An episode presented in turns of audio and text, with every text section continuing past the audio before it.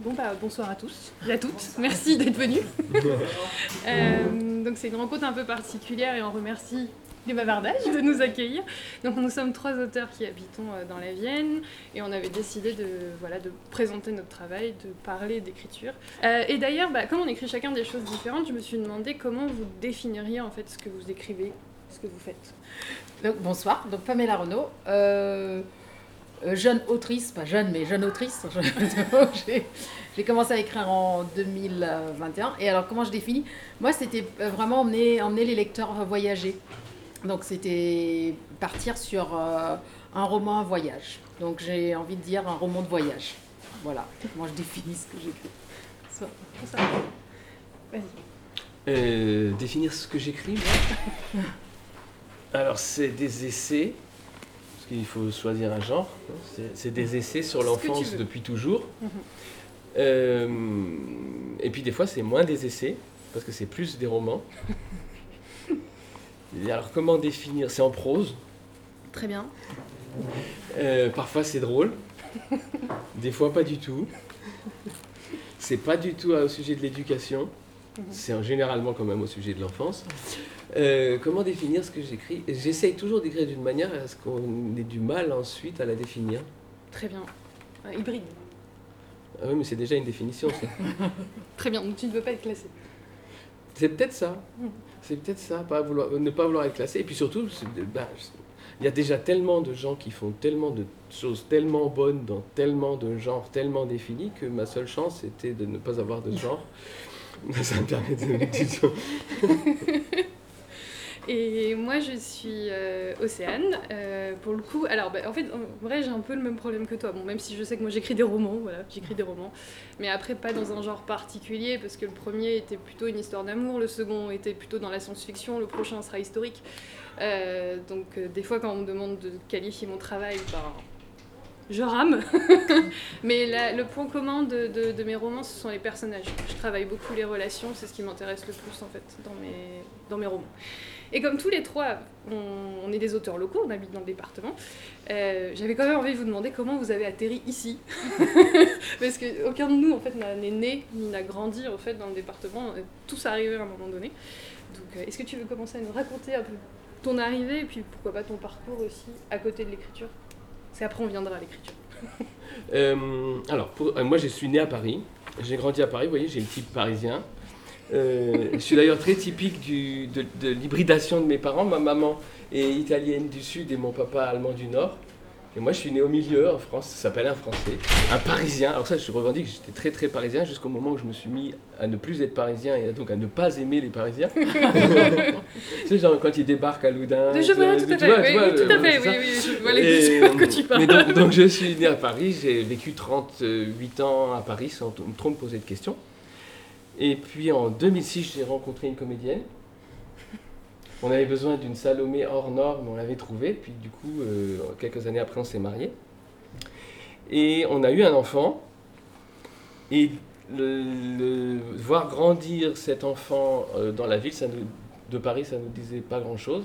Alors précédemment, il faut dire qu'un jour, on a quasiment gagné à la loterie et que euh, nous qui étions plutôt des gens modestes, se retrouvait à la tête d'une somme suffisante pour s'acheter une petite maison en bon état sur un petit terrain quelque part sur la ligne du TGV parce que euh, on travaillait à Paris tous, hein, donc, donc mes parents ont cherché partout et on finit par trouver à 1h18 de Paris plus 39 minutes de voiture quand même ils ont fini par trouver une immense propriété complètement en ruine sur 70 hectares que depuis nous restaurons. Hmm.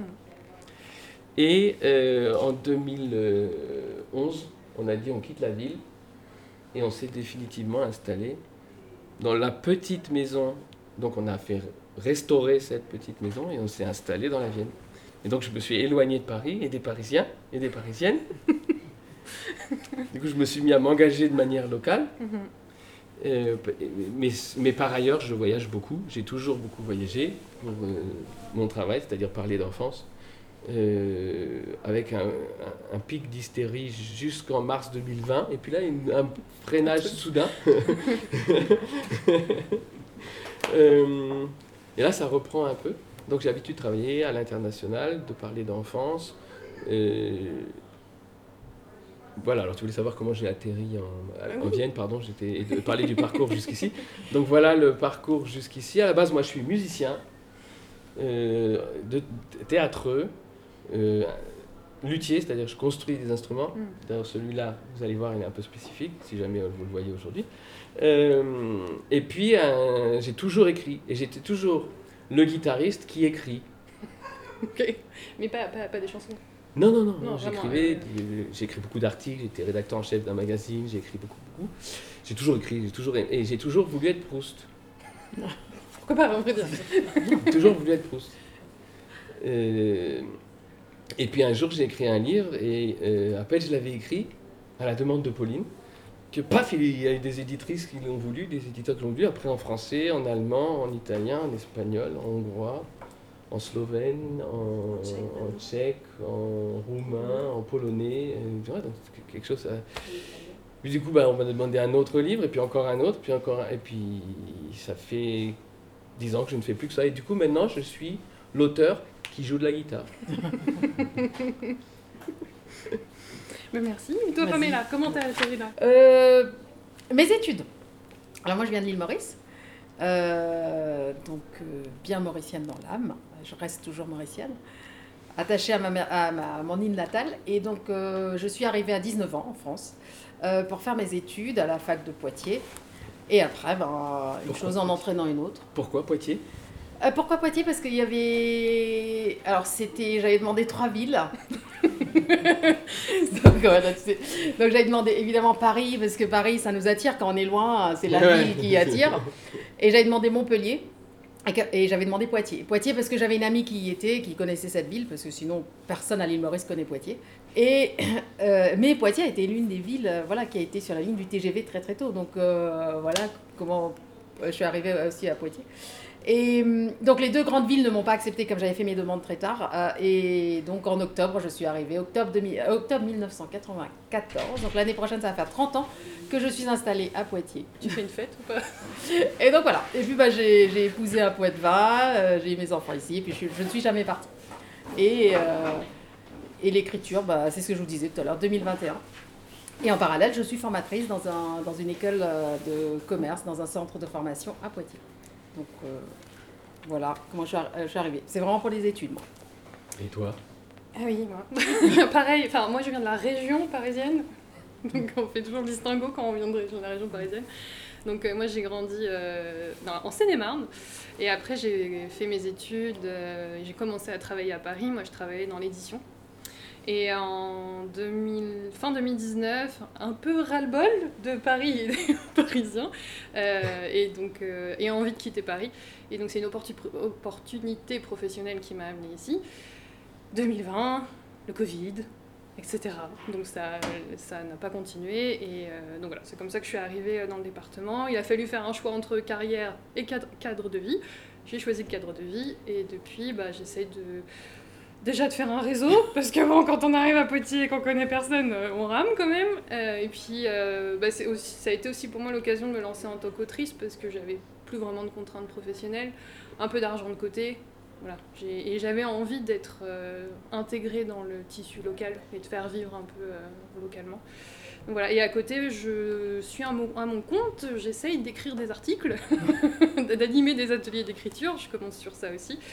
Et voilà ça. Mais donc, pourquoi et comment vous avez commencé à écrire? Qu'est-ce qui vous a pété dans la tête à un moment donné euh, pour vous lancer là-dedans? On te laisse commencer, vas-y. Et euh, donc j'ai cherché dans ma petite tête et je me suis souvenu que ça a dû commencer à peu près en cinquième grâce à une prof de français qui nous avait demandé un écrit euh, d'invention.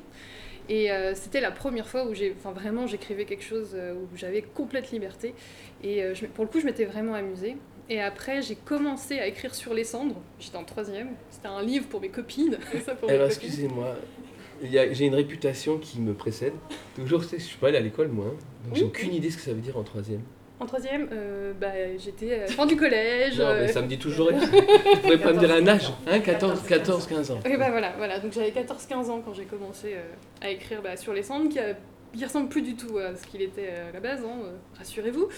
Euh, et donc c'était un livre que j'écrivais autant pour moi que pour mes copines, en vrai, histoire de, de- créer une histoire. Et je pense que j'ai commencé à écrire aussi parce que ça me sortait un peu de la réalité. Enfin voilà, j'écrivais quelque chose qui me faisait rêver, qui me faisait envie. Enfin voilà, ça, me permettait un peu de, ouais, de couper avec le réel. parce qu'il y a des fois quand on est en cours ou cours de au lycée, voilà, on a un peu besoin de rêver. Et après, c'est quelque chose qui m'a suivi. Tout, bah, J'ai 30 ans, hein, si vous voulez savoir. Et ça m'a toujours suivi, et, mais c'était jamais j'envisageais pas du tout ça comme quelque chose de professionnel ou de possible d'en vivre, etc. Maintenant, j'essaye de faire en sorte que ça devienne euh, quelque chose de, de professionnel. Enfin, voilà. Qui veut répondre après? Vas-y. Je, dois relire ta question. depuis quand et pourquoi tu as, commencé à écrire? Ah oui, euh, depuis quand Depuis quand? Euh, Non, le déclic. Alors moi j'ai non, je peux pas dire que j'ai toujours aimé écrire, ce qui serait pas vrai. Euh, par contre, j'ai lancé un blog il y a, il y a, une, il y a une, dizaine d'années maintenant. J'adore voyager. Et donc, j'avais envie de partager mes voyages, partager mes bons plans. Euh, c'est ce que j'ai fait jusqu'à la sortie du premier livre. Donc, j'ai toujours le blog qui existe toujours, mais je ne l'alimente plus beaucoup. Et puis euh, est venue la Covid est arrivé la Covid et je, ne voyageais plus comme tout le monde. Et je me suis dit, bah, j'avais quand même encore envie de voyager, euh, de voyager et puis de partager, mais différemment. Et je me suis dit, bah, pourquoi pas, une des villes que j'adore, c'est Venise. J'étais pas prête à écrire encore sur l'île Maurice, mais ça viendra, ça viendra, je ne sais pas quand, mais ça viendra. Mais, je me suis dit, une ville vraiment où j'ai eu un coup de cœur, c'était pour cette ville. Et j'avais envie de. Je me suis dit, bah, je vais partager différemment. Donc pourquoi pas écrire une fiction avec dedans toutes les adresses que j'ai adorées, toutes les adresses que j'ai récupérées au fur, enfin, depuis les années où je suis allée à Venise. Et je me suis dit, on va essayer, on va tenter, on va faire un livre avec euh, une histoire, une romance qui se passe dans cette ville. Donc, c'était pas incohérent non plus la, ville choisie pour une romance. Et, et puis voilà. Donc, euh, et le premier a eu son petit succès auprès de, bah, du réseau, de mon réseau. Et puis, ben voilà.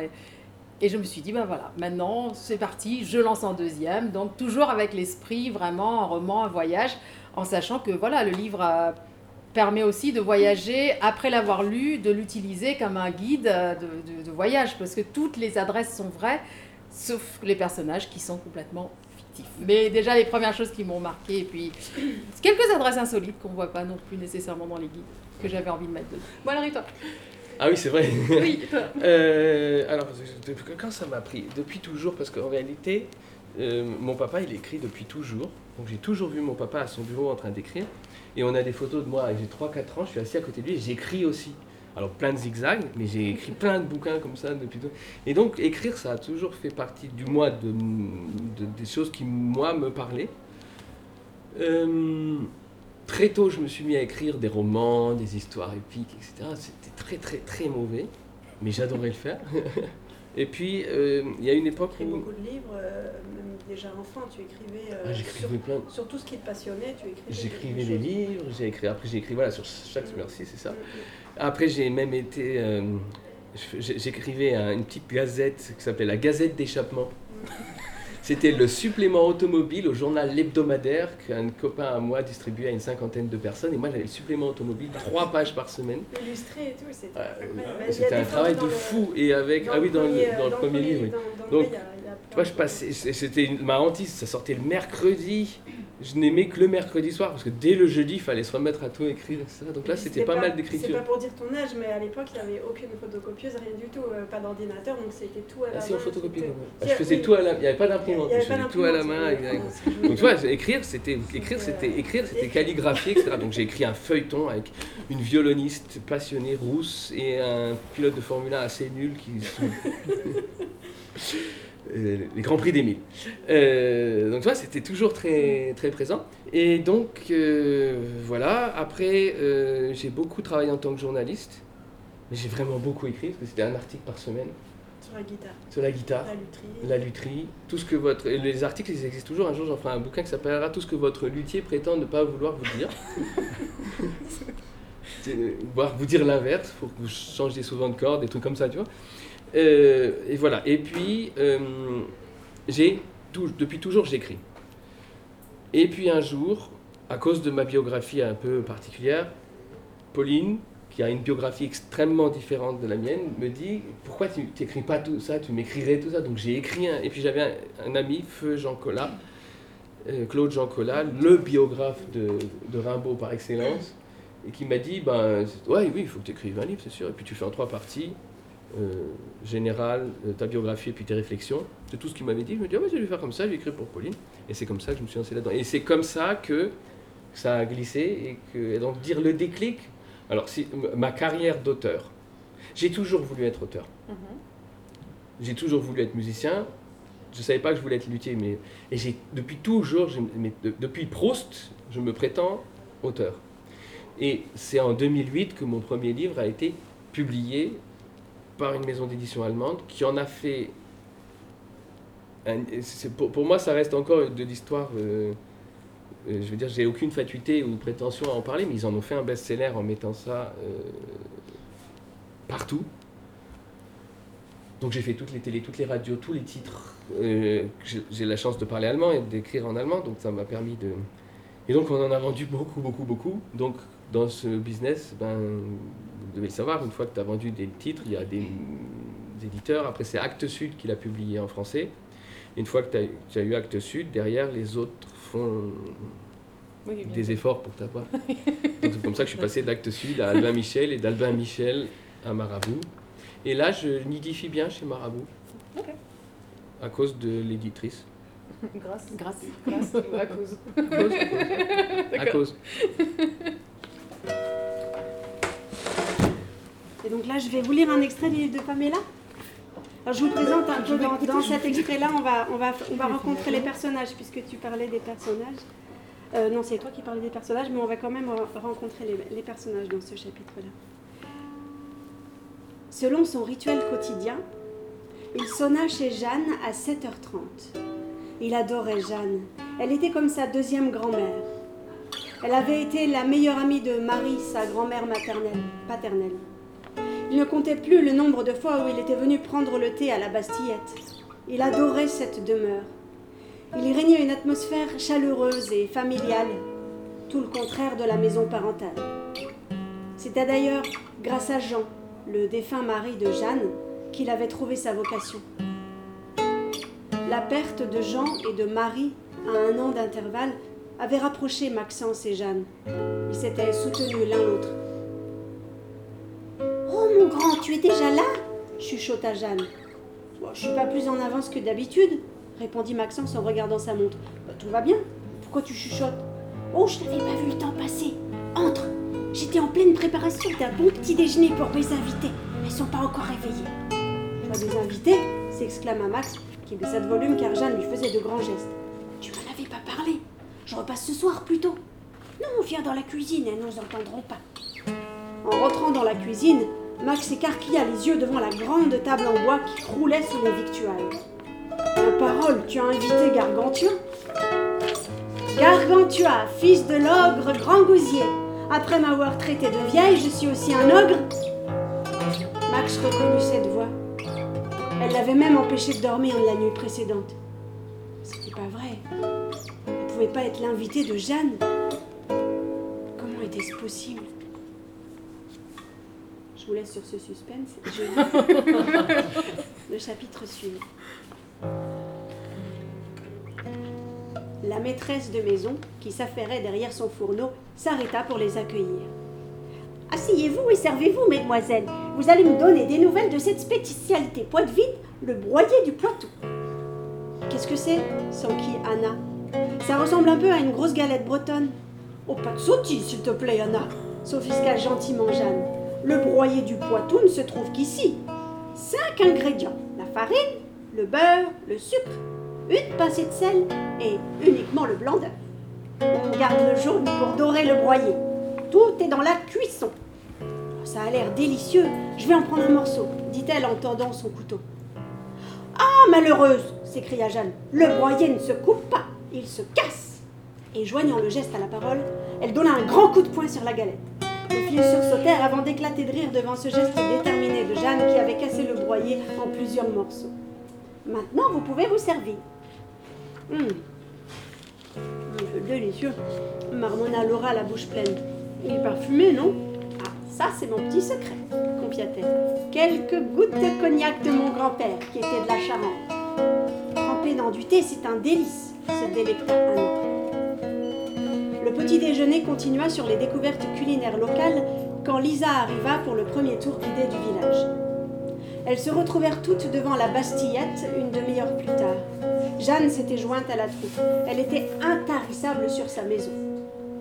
Vous voyez, la partie la plus ancienne de l'édifice date de la fin du XIXe siècle. La demeure a été construite par campagne de travaux successives, mais elle a tout de même conservé un style archi- archi- architectural homogène entre les différentes périodes de construction. En parlant de ça, j'ai eu le plaisir de rencontrer il n'y a pas très longtemps une femme dont le grand-père avait participé à la construction de la Bastillette. Elle m'a raconté que tous les jours après sa journée de travail, son grand-père se retrouvait avec les autres ouvriers au bar du village. Malheureusement, à la fin des travaux, son grand-père avait une telle ardoise au bar qu'il ne lui resta plus un sou après avoir payé ses dettes. Quand il rentra chez lui ce jour-là, sa femme s'était écriée Tu as bu et mangé la Bastillette Cette phrase était devenue une rengaine dans la famille. La visite se poursuivit ensuite vers la huche corne, le point qui offrait une vue panoramique sur angle. Pourquoi la huche corne demanda Anna. Il y a deux versions à cette appellation. Comme tu peux le voir, nous sommes à un point culminant de la ville. Oui, j'ai bien dit ville et non village. Nous, les Anglois, on tient à cette appellation, obtenue grâce à Louis XI. Pour revenir à nos moutons, comme vous pouvez vous en douter, ce lieu était un parfait poste de garde pour les soldats. On dit qu'il prévenait la population de l'arrivée de l'ennemi en huchant la corne. Cette locution viendrait aussi de l'époque où les habitants faisaient cuire leur pain dans l'unique four qui se trouvait dans la ville haute. La corne retentissait alors pour annoncer aux Anglois que la miche était prête. C'est quoi hucher? demanda Laura perplexe. Oh, c'est du vieux français pour dire appeler en criant. Sauf qu'ici, on utilisait une corne pour appeler, expliqua Jeanne. Bien. On pourrait continuer notre balade vers la ville basse en prenant les escaliers que vous voyez juste ici, mais mes vieilles jambes ne tiendront pas le coup. Je vous propose donc de faire le tour. Si vous voulez continuer la promenade, c'est dans le livre qui s'appelle Angle sur l'Anglin. Vous aurez donc compris que c'est pas très loin d'ici. Merci beaucoup. Et donc, le deuxième roman de Pamela se passe à Angle. C'est moins international que Venise, mais tout aussi euh, rempli d'anecdotes. C'est ça. De belles rencontres avec les Anglois. Euh, Est-ce que vous avez des rituels d'écriture? Je sais que toi, c'est un sujet qui te tient à cœur, les rituels. donc, as-tu ouais, euh, des habitudes de- d'écriture? Moi? Oui. Ah d'accord, alors oui, les, les rituels, c'est même carrément le titre d'un de mes livres, l'avant-dernier, Les rythmes et les rituels de l'enfant, mais d'ailleurs, d'une manière générale, les rythmes et les rituels. Pour moi, les rythmes et les rituels, c'est... Alors, en gros, on a un monde de changement perpétuel, d'inconstance, et puis les seules oasis de permanence qu'on a, c'est les rythmes et c'est les rituels. Donc il y a des très grands rythmes, il y a des petits rythmes, il y a des très grands rituels, au niveau presque d'une planète. Là, on s'approche d'un de ces rituels. Euh, Noël, hein. Et puis, euh, il y a les rituels d'une communauté, il y a les rituels d'une famille, il y a les rituels à l'intérieur d'une famille, il y a les rituels d'un des foyers, et puis dans le foyer, il y a les rituels, les rituels et les rythmes des individus, etc. Donc c'est vrai que je crois vraiment ça.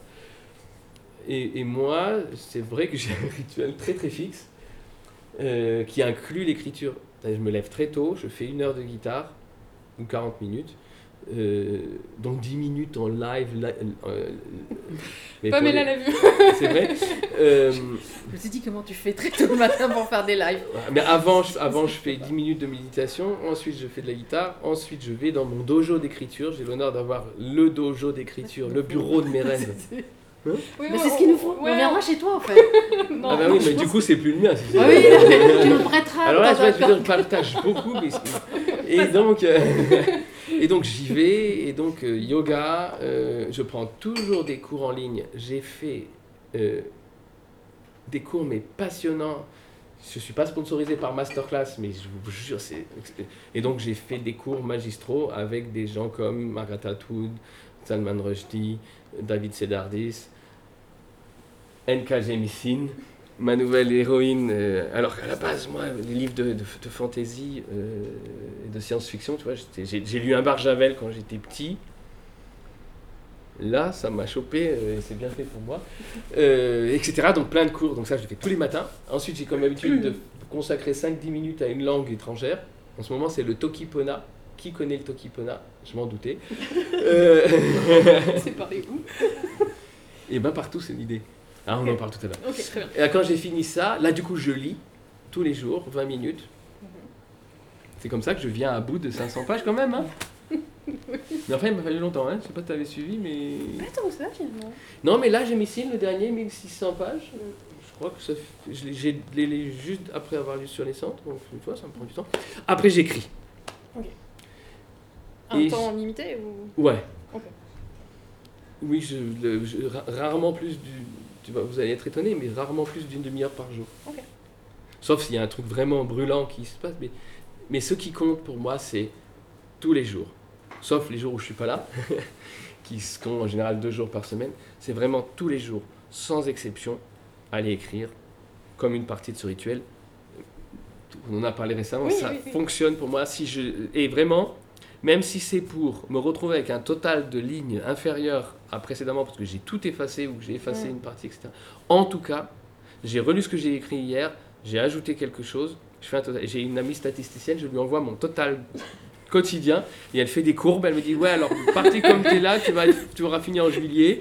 Euh, et donc pour moi oui, j'ai un rituel inamovible. À l'intérieur de tout ce que je vous ai dit, il y en a plein d'autres parce que j'allume la petite bougie, le petit encens, le machin, etc. Donc je suis mais pétri de rituels et c'est ce qui m'a sauvé jusqu'ici. C'est-à-dire si je suis venu à bout de tous les livres que j'ai lus et si je suis venu à bout de tous les livres que j'ai écrits, Hmm. c'est uniquement parce que quoi qu'il arrive, T'as fait ça. Je le fais. Mais on parle de la force des habitudes et c'est vraiment ça, c'est la force de l'habitude. quoi. C'est- c'est Ah, et puis le, de- le principe du just show up, c'est-à-dire Mhm. parfois vraiment tu vas y arriver, ça va être pénible, tu vas, enfin, tu vas arriver au moment de l'écriture, ça va être pénible, tu vas réussir à pondre trois phrases, donc tu sais pertinemment que tu vas aller virer le lendemain, mais tu es venu et tu l'as fait. Mhm. Et moi personnellement, je ne peux conseiller que ça, quel que soit le domaine, c'est tous les jours, parce que quand on s'est installé comme ça dans une, une routine, un rythme, un truc, d'abord c'est extrêmement satisfaisant. Et en plus, les jours, les jours c'est pas possible, ça te manque. Mm. Et la notion de ça te manque, ça te, Motive après. ça te retire le, le poids de l'obligation. le- le- le- c'est ah, j'ai vraiment besoin de ça parce que les journées sans sont moins bien. Non, je suis plus irritable, c'est ça? On en parlera plus tard. Pas là, donc je te vois pas. Non, mais il faut vraiment une très très très bonne raison pour que j'y renonce. Il faut qu'il y ait vraiment beaucoup de monde dans une grosse salle pour que je sois. ça compense. Euh, bah, je vais répondre parce que je suis complètement à l'opposé de. C'est très très très chaotique. Euh, c'est plutôt cyclique en fait, même. Il y, a, y a des moments où je vais faire que ça, enfin, ça, ça va prendre le pas sur tout le reste. Et il y a des moments où il peut se passer mais des mois sans qu'il se passe rien. Quoi. Mais hum, Mais du coup, t'as pas oublié tout? Parce que moi, aussi bien ce que j'ai lu que ce que j'ai écrit, si je perds le fil trois mois, mais je me rappelle plus de rien, ni du nom des gens, ni ce qu'ils ont fait, ni d'où ils viennent, ni où ils vont. Et je parle de ce que j'écris moi, donc t'arrives à ça sans perdre le fil. Ben, déjà, parce que je relis ce que j'écris. et puis aussi, c'est parce que c'est toujours dans ma tête, en fait. C'est que je continue. En fait, j'écris dans ma tête beaucoup tous les jours. Bah, en fait, j'écris dans ma tête. Voilà. Et le moment où j'écris à la main, c'est que ça devient. En fait, il y a une phrase de Tolstoï qui dit ça il faut que ça devienne une urgence. Il y a une- je sais plus quelle est la phrase exacte, mais c'est à partir du moment où ça devient une urgence et une obligation, je le fais. Et, euh, et souvent, en fait, ça vient à des moments où j'ai autre chose à faire, où il faudrait Ah, que je travaille, etc. Mais voilà, c'est le moment où je dois m'extirper de. Voilà. C'est souvent une fuite, en fait, hein, finalement, quand j'écris. Une forme de fuite. Après, il y a la question de, de, de, de Rilke. hein. Est-ce que tu pourrais envisager de ne pas écrire? Non. Toi non plus? Non, mais ça revient. Ça, je sais que ça revient à un moment donné, en fait.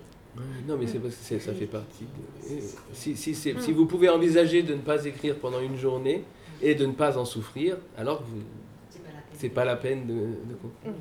Parce que ça, oui, ça, je reconnais ça. D'ailleurs, j'ai- à chaque fois que je finis un livre, je déclare avec perte et fracas que ouf, voilà, c'est le dernier. Mais oui, mais oui, c'est très physique aussi. hein. C'est très physique. Il y a Tu, quelque tu chose de. donnes vraiment quelque chose. enfin, tu- c'est la quantité de travail d'un livre. Mm. Et à chaque fois, je suis sûr que c'est le dernier. Et à chaque fois, tout le monde est là. Oui, bien sûr, c'est le dernier, tout à fait. On en reparle aussi. Excuse-moi, pardon. Non, non. Un peu des vous deux, mais pas autant de rituels et pas aussi chaotique. Voilà. Tout ça pour dire ça. Alors non, moi c'est c'est que j'ai un autre métier à côté. Le fait d'être formatrice et puis d'être maman de trois enfants, même s'ils sont grands, ils n'ont plus trop trop besoin de moi. Mais, mais ça fait que dans ma journée, voilà, l'écriture pour moi ne, n'occupe pas ma journée. La vente occupe ma journée, mais pas l'écriture. Et l'écriture, euh, alors pour revenir aux chiffres, je ne sais pas où j'avais lu quand j'ai commencé, je suis autodidacte sur l'écriture, quand j'ai commencé, j'avais lu que pour écrire un roman, il fallait, pour que ça soit considéré comme un roman, il fallait écrire 50 000 mots. Donc mon but, c'était d'atteindre 50 000 mots pour pouvoir dire que j'ai écrit un roman. Donc tous les soirs, j'écrivais. Et moi, je faisais mes calculs moi-même en me disant, sans statisticien, que je, je, me suis dit, dans, dans, et le premier, je l'ai écrit en 5 mois. Mais c'était 5 mois, tous les soirs, une fois que, voilà, tout le monde était au lit, enfin, sauf euh, mon mari qui accouche tard.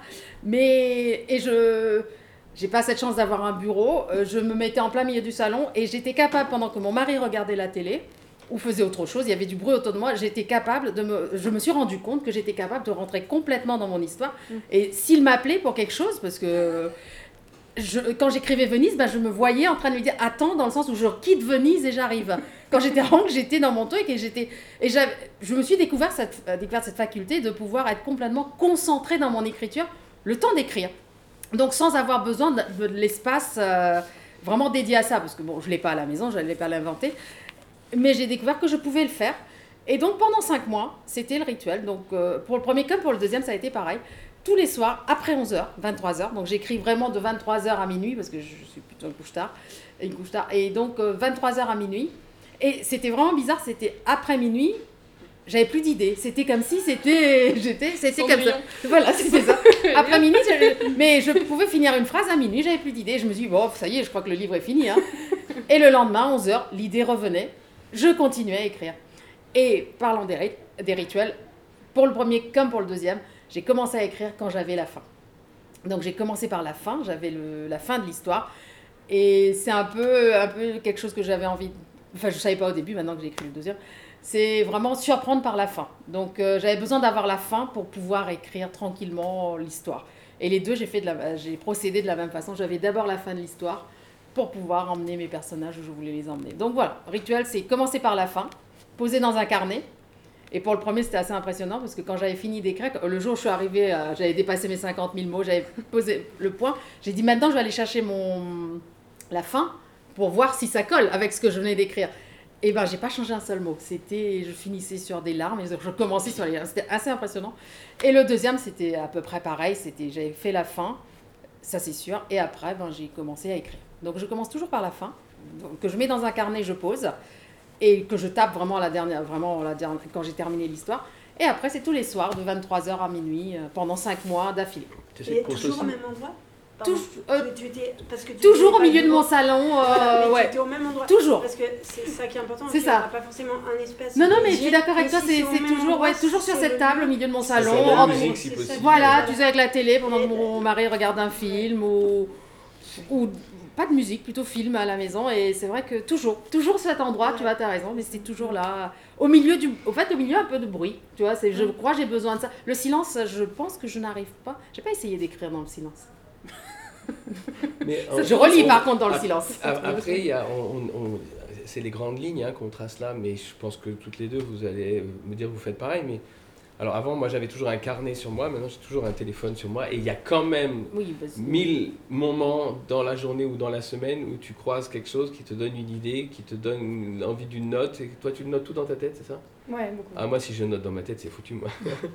non, non, c'est... La musique c'était pareil. Quand tu avais, euh, tu avais toujours le, téléphone pour avoir le dictaphone pour noter, euh, oui, c'est ça, voilà. trouver quelque chose. Voilà, et là, et donc je suis tout le temps en train de noter des choses. Et, et, et, et euh, et quand on éclaire le monde d'une certaine manière, on trouve toujours les bribes qui manquaient, qu'on n'avait pas rencontrées.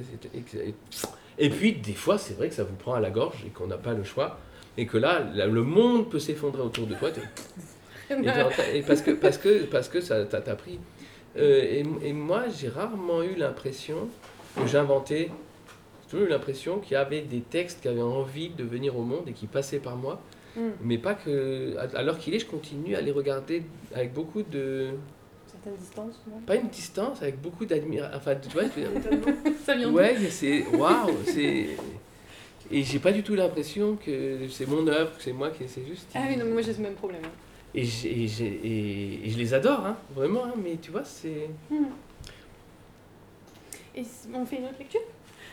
Alors je vais vous lire euh, quelques pages de, du roman d'Océane sur les cendres. Vous y êtes, enfin. Vous êtes enfin arrivé à Mintkov. Quiconque traverse la capitale est obligé de contourner la tour de verre. Gigantesque aiguille vitrée dont la pointe se perd dans les cieux. Écrasante. Elle éclipse la ville, domine les environs, à l'image de ce qu'elle abrite, la société. Entreprise tentaculaire qui a fait le tour de force de se substituer aux États et d'imposer sa loi. Vous vous dites que si ceux qui gouvernent avaient pu la rendre visible sur toute la planète, ils l'auraient fait. Pour compenser, ils l'affichent partout, sur tous les supports. Arrêté à un feu rouge. Votre horizon est obstrué par l'enceinte militarisée de la tour de verre, accentuant la sensation que Minkoff a irrémédiablement sur chaque visiteur. Oppressante.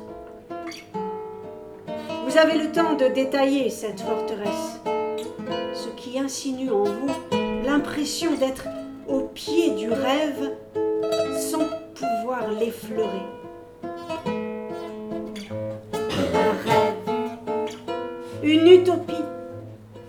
C'est ce qu'est la société. Pour vous, mais aussi pour beaucoup d'autres.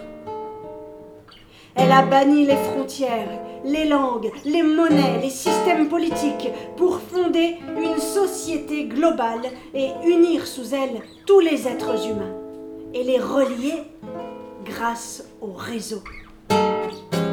Système d'exploitation installé sur votre téléphone comme sur tous les autres. Mais vous le savez, cette domination ne plaît pas à tous et le système a ses détracteurs.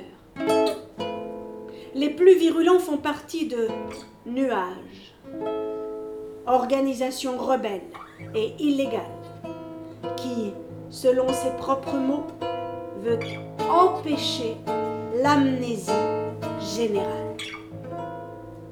Ne pas oublier qu'il y a un autre monde possible.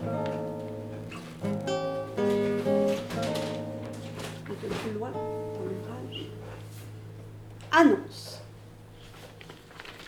Chers sociétaires, aujourd'hui le jour de votre dividende mensuel axé sur la productivité. Votre productivité. Rendez-vous sur le réseau pour découvrir le montant qui vous est échu et bénéficier des offres commerciales liées à votre statut hiérarchique. Ce n'est pas encore possible de vous offrir ce dont vous avez toujours rêvé. Réinvestissez votre solde disponible pour accéder à de nouvelles fonctions au sein de votre branche et à de nouvelles offres. Profitez du réseau pour rencontrer les ambassadeurs de la société dans votre secteur. Et échanger avec celles et ceux qui progressent ou réussissent à force d'investissement et de travail. Ce mois-ci, écoutez le portrait de Madame Rodriguez, qui, après des mois de travail, a pu acheter la voiture de ses rêves grâce à ses dividendes. N'oubliez pas, quand la société prospère, tout le monde prospère. Chronique du dissident numéro 111. Le saint dividende. Il était une fois l'histoire de l'argent qui tombait tous les mois, magiquement. Un monde où un homme bien peigné et aux dents blanches vous annonçait que vous aviez gagné de l'argent pour avoir participé à l'enrichissement du système. Un petit plus que l'on vous donne pour service rendu. Les gens étaient heureux, satisfaits de ce petit supplément qui leur permettait de rajouter une nouille dans la casserole. Ah, Le système était bien gentil de leur donner cet extra. Il fallait pas trop en demander. On était couvriers après tout. hein. On n'avait pas fait beaucoup d'études. Ils continueraient à travailler dur pour mériter ce petit gain. Ce petit gain. Maigre gain face à la réalité de l'effort fourni. On nous vante les mérites de Madame Rodriguez. J'ai enquêté sur son cas. Elle cumule plusieurs boulots, sans se rappelle. Elle a dû s'esquinter la santé pour pouvoir se payer cette voiture qui réduira son temps de trajet. Le plus absurde et agaçant, c'est qu'elle n'a que des miettes par rapport à d'autres, plus élevés, mieux placés. Ces gens-là possèdent plusieurs voitures. Ils n'ont ironiquement plus vraiment besoin de travailler, tant leurs dividendes sont élevés. Pourquoi ne donnons-nous pas plus à Madame Rodriguez et moins à ceux qui peuvent se payer plusieurs voitures, mais qui ne pourront jamais rouler que dans une seule à la fois? Simplement parce qu'elle n'est pas née au bon endroit, qu'elle n'a pas les bonnes relations.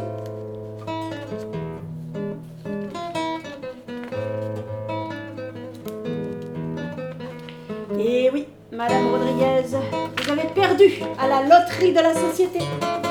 Vous auriez eu plus de chance si vous aviez pu intégrer une bonne école, mais pour ça, il fallait sortir les gros sous. L'accès à la culture est cher. Savez-vous pourquoi? Parce que la culture n'est pas fondamentalement utile à la prospérité du système.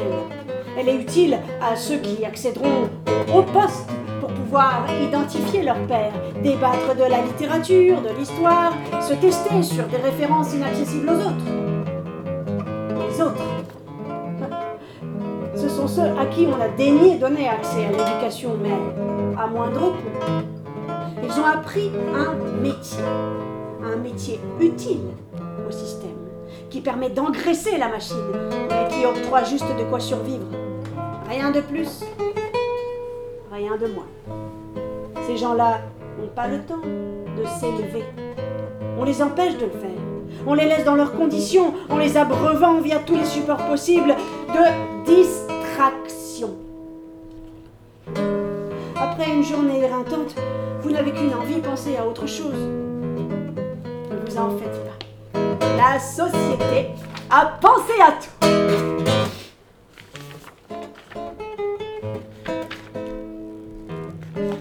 Société, pensez à tout, ne vous inquiétez pas. Allumez le réseau ou levez le nez, vous aurez toujours un écran pour vous extirper de la réalité, pour vous empêcher d'y réfléchir. N'oubliez pas, quand vous oubliez, ils accumulent.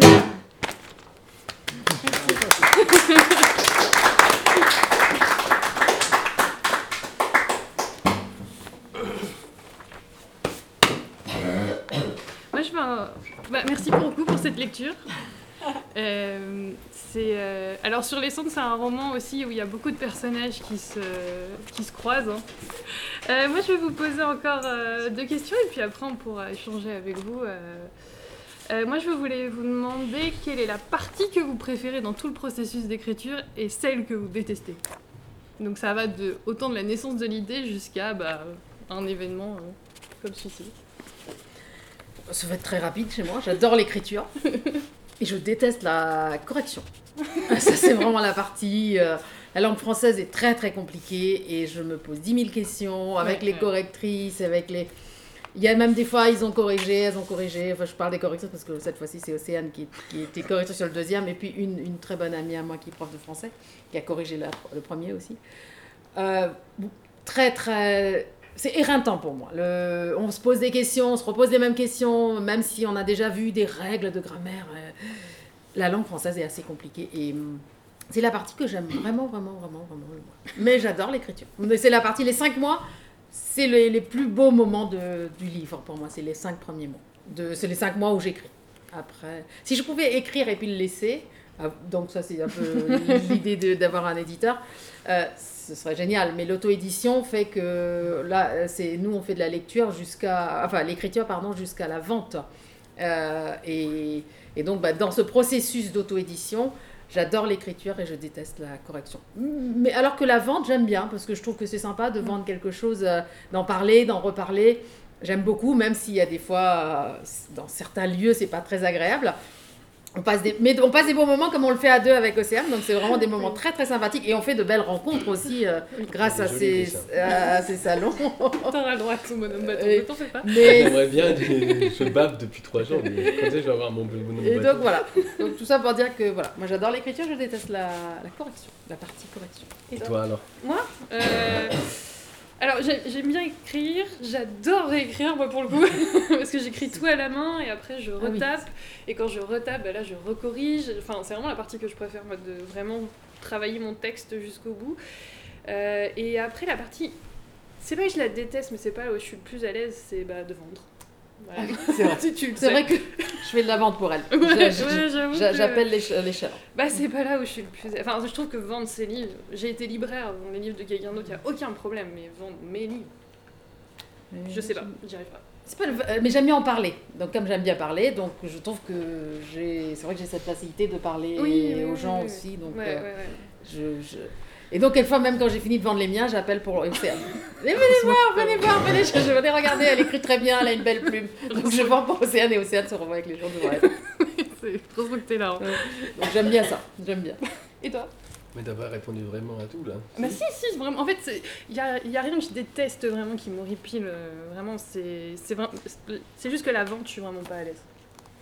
C'est vraiment pas... euh, faut, faut réussir à convaincre, à se mettre en avant. Enfin, un- quand même à se mettre en avant, parce que c'est une partie de toi, tes romans, et là, plus personne. c'est vraiment pas euh, mon truc. Moi, ça va être très variable parce que j'aime tellement écrire et j'aime tout. Euh, et j'aime les corrections. Euh, J'ai pas toujours aimé, mais dorénavant, j'aime beaucoup, surtout quand il y en a peu. Et plus j'écris, euh, moins euh, il y a de corrections. Une fois que j'ai donné le manuscrit, euh, il peut arriver. j'- j'a- j'- vraiment, j'aime par-dessus tout, quand c'est avec les bonnes personnes, le travail de relecture et de réécriture. Surtout avec les traductions, Alors, surtout avec les dans traductions. les langues que tu comprends en tout cas. Et là- là-dessus, il m'est arri- euh, dans les langues, c'est ça, ça en fait jette pas beaucoup, mais euh, euh, il, il m'est arrivé des aventures assez marrantes avec les, les traductions, ça c'est sûr. Dorénavant, ce que j'aime bien, c'est écrire un peu en parallèle et puis Dans les deux langues, tu veux dire. dans les deux langues, le même livre si possible, et faire des corrections en parallèle. Mais- donc moi, je lis, je relis, je re-relis, je re-relis comme tout le monde, hein, je veux dire. Et même si euh, j'ai lu 20 pages et corrigé un mot, ça valait, waouh, ça valait vraiment la peine. Et ça, c'est grâce au rituel. Pour moi, en tout cas, c'est parce que de toute manière, même. Donc j'aime beaucoup, beaucoup les corrections. J'aime beaucoup les corrections quand c'est avec quelqu'un qui, qui, qui m'a compris et, euh, et avec le- lequel, en général, laquelle je suis vraiment en confiance. Et du coup, j'adore le travail de correction, surtout avec Olivia L'éditrice de Marabout. de Marabout. Et puis, euh, surtout que je, voilà, je, suis- je suis je suis flatté ces derniers temps, il y en a vraiment plus beaucoup euh, une fois le livre rendu. Euh, Qu'est-ce que je voulais dire? J'aime tout, moi. J'aime, j'aime, oh, j'aime quand le, le- le- le livre arrive dans sa petite caisse et qu'on l'ouvre et que. euh, alors, comment va être la couverture en vrai? Mm, J'aime. mm, mm. Euh, des fois, j'aime pas la maquette qu'on me propose et du coup, on en discute. Alors maintenant, chez Marabout, j'ai une identité visuelle ça, mais j'adore ça. J'adore, j'adore euh, les, les négociations autour d'un contrat. J'adore, j'adore chaque étape. Mais vraiment, chaque étape de, et j'adore. euh, et, mê- et même quand, euh, tu vois, j'étais, à, Bucarest, je comprends pas grand chose de ce que. etc. Ou quand tu te retrouves. Mais mais il y a une librairie à Bucarest qui ressemble un peu dans l'esprit à celle où on est ici. Tu arrives là-dedans, tu dis, mais vraiment, je fais le plus beau métier du monde. Quoi. On me veut. Mm, euh, mm. et Il y, a des- il y a des gens qui vont euh, acheter ce livre. Et moi, je vais pouvoir choisir une glace du parfum de mon choix.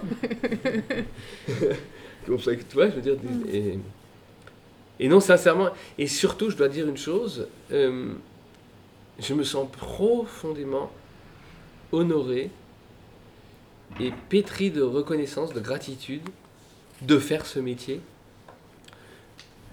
Et donc ça ça laisse pas beaucoup de place à détester euh, une étape ou une autre. Euh, sincèrement, je voilà. Et j'adore ce soir. Tant mieux. Euh, est-ce qu'on fait la lecture ou est-ce qu'on fait les questions du public? T'as plus de questions Mais si, mais si, mais l'heure tourne. Non, mais on peut encore en faire une. Bon alors, j'avais encore envie de vous demander, comme on est dans une librairie, est-ce qu'il y a une œuvre, un livre que vous aimeriez partager euh, dont vous aimeriez parler, soit qui vous influence, soit que vous aimez particulièrement, que vous voudrez mettre en valeur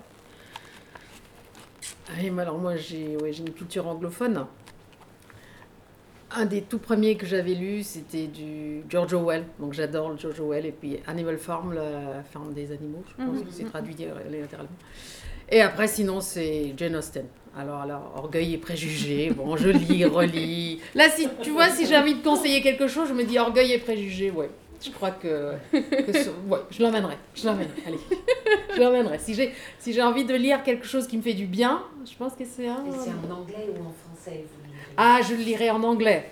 Mais je trouve que la version française est réussie aussi. Donc je vais pas. J'aime bien les deux. Mais d'abord, si j'ai le choix, je l'emmènerai en anglais. Les deux. Non, si je devais, je réfléchissais à tout à l'heure là, si je devais emmener un livre sur une île déserte, effectivement, lequel ce serait? Il faut dire qu'il y a un. Un livre avec beaucoup de pages comme ça. alors là, je... Non, mais malgré, malgré ma découverte de Gélicine, malgré. Euh, alors, j'ai pas encore lu Pamela, excuse-moi. Donc, je peux pas. mais Pauline l'a lu, c'est bien. Voilà. Euh, malgré tout ça, il y a quand même un, un, auteur qui traverse ma vie depuis euh, le, tout début, dont j'ai strictement tout lu, vraiment tout, tout, tout la chance, j'ai eu la chance qu'il ait écrit une contribution pour l'un de mes livres. C'est Richard Bach. C'est celui qui a écrit Jonathan Livingstone le Goéland. Ah Et c'est pas Jonathan Livingstone le Goéland que je prendrais sur mon île déserte. Ça serait les Chroniques des Furets. Le Furet écrivain. Je sais pas, c'est un livre soi-disant pour enfants. Euh, pourrais même être, euh, je pourrais même vous trahir un truc que je n'ai pas le droit de dire, mais mon prochain livre sera réputé être un livre pour enfants. Euh, et donc je crois que, aussi étonnant que ce soit, c'est celui-là que je prendrais. Et Pauline, si tu en avais un? Un, auteur, moi, enfant, qui, euh, qui m'a fait plonger dans les livres énormément, c'est Roald Dahl. Ah, Dahl, et, c'est encore, j'ai beaucoup de plaisir à le lire à mes enfants, à le faire découvrir à Benjamin. Il y a mon grand qui est malade, mais notre petit Benjamin qui a, qui a 7 ans et demi, on a lu Le Bon Gros Géant, euh, on s'est régalé. Quoi. Et donc voilà, moi euh, je me suis dit, je me souviens très bien, j'avais 8 ans, j'ai lu euh, un ou deux ou trois ou, quatre Roald Dahl et je me suis dit, mais c'est incroyable, il y a des gens qui savent faire des livres, qui savent écrire des livres, des histoires comme ça, parce que c'est construit, parce qu'il y a des personnages. Et, et pour moi, c'est un voyage. Et, c'est pour ça que j'ai beaucoup aimé ton livre euh, aussi, euh, Angle sur l'angle, parce que c'est toujours un voyage de, lire une histoire, de rencontrer des personnages, euh, de s'attacher à ces personnages, etc. Et, et, c'est toujours un parcours, c'est toujours un voyage, mais là, je me dis, c'est incroyable qu'il y ait des gens qui sachent faire ça, et c'est devenu, oui, c'est sur, sur mon podium des métiers de rêve, écrivain. Tu emmènerais Roald euh, Je ne sais pas si j'emmènerais Roald sur une île déserte. Là, pour l'île déserte, il me faudrait un peu plus de temps de réflexion. mais, euh, je, dirais, moi, je dis rien. Euh, mais, mais au Roald oui, ça a été très marquant, très important pour nous. Voilà. Parmi d'autres, après. Il y, a, mon maître luthier, un jour, on, a réfléchi à s'il y a le feu, qu'est-ce qu'on emporte. Mon maître luthier, c'est celui qui m'a appris le métier. Et j'ai dit, ben, je crois que j'emporte les guitares. Il m'a dit, ben non, parce que les guitares, on peut les reconstruire. Hmm. Et alors les livres, on peut les écrire. les cas, on sait les construire. Nous. Oui. Si on en perd une, on en refait une C'est pas faux. J'avais pas pensé. Euh, non, j'ai choisi un petit roman qui s'appelle euh, Le sourire étrusque. C'est un roman euh, espagnol qui se passe en Italie, où en fait c'est un petit grand-père qui a, pour des, comme il est malade, il doit aller habiter chez son fils en ville, alors que lui est vraiment un profond campagnard, il a vraiment un rapport à la nature, etc. Et donc et il va garder son petit-fils, et donc ça va être cette relation avec ce petit-fils qui va se nouer, il y a la différence entre la vie de son fils et lui, ses convictions.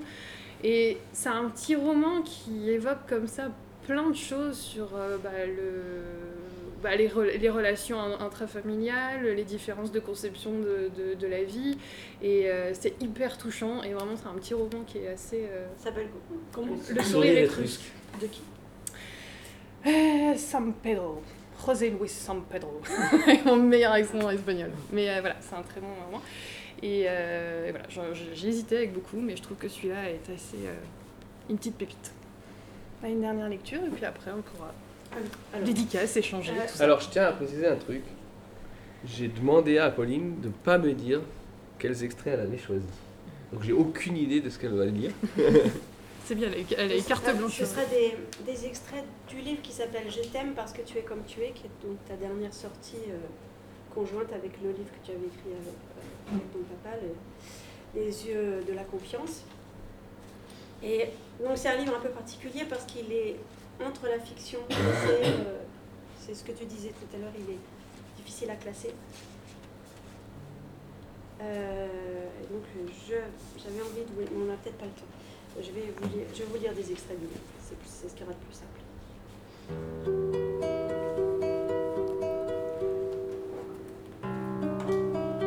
Laurent aussi portait le bébé.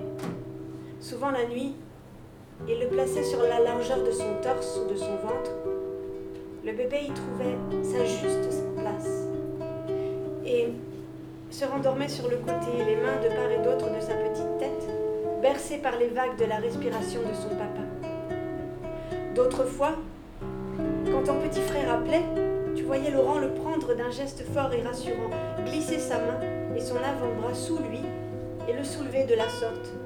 Le bébé encore si petit, parfaitement calé, la tête dans sa grande main aux doigts protecteurs, les pieds appuyés dans l'angle de son coude, le regard plein de la sérénité que génère cette sécurité, cette force douce de la confiance ressentie dans le corps. Aussi, quand maman allaitait en s'appuyant dans l'étreinte de son compagnon, tu voyais tout ce qui la rassérénait. L'universel peau à peau agir sur elle également. Ses muscles, ses paupières se décontracter, la position dans laquelle elle tenait le bébé fondre dans une logique plus organique encore. Et tu voyais combien ton tout petit frère ressentait cette détente, cet apaisement qui agissait sur lui immédiatement par capillarité. Depuis des milliers et des milliers de générations, depuis les premières ramifications de notre espèce, les bras de maman, les bras de papa parlent la langue de la confiance.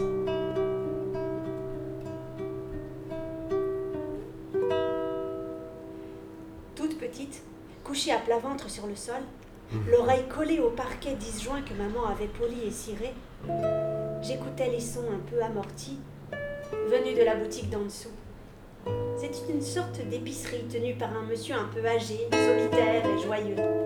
J'entendais la porte s'ouvrir, la clochette tinter, des conversations généralement indistinctes, quelques rires, le bruit de la caisse et de l'ouverture de son tiroir. J'entendais parfois de longs silences ou les sonorités de choses que l'on préparait ou que l'on faisait sans que je puisse en percer le mystère. Et souvent, j'entendais le monsieur jouer de l'instrument qui allait devenir le mien. J'écoutais les colliers de notes, les petites fontaines mélodiques faites de mille gouttes sonores, la vibration caverneuse mais plus difficile à distinguer des cordes basses, les rythmes parfois rageurs, parfois câlins, parfois tristes,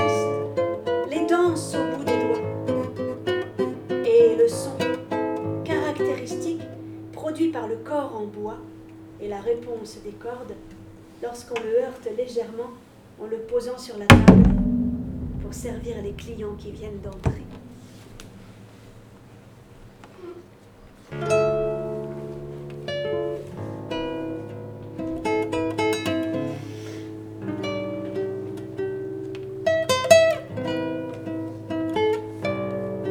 Regardez-moi danser après le coucher du soleil. Ma robe à volant rouge, je la fais voler autour de moi. Voyez mes bras, pleins de bracelets que je fais sonner. Telle une nubienne nubile, je frappe du pied droit l'emplacement que vient de libérer le pied gauche. Je tourne sur moi-même, je projette mes bras arqués autour de moi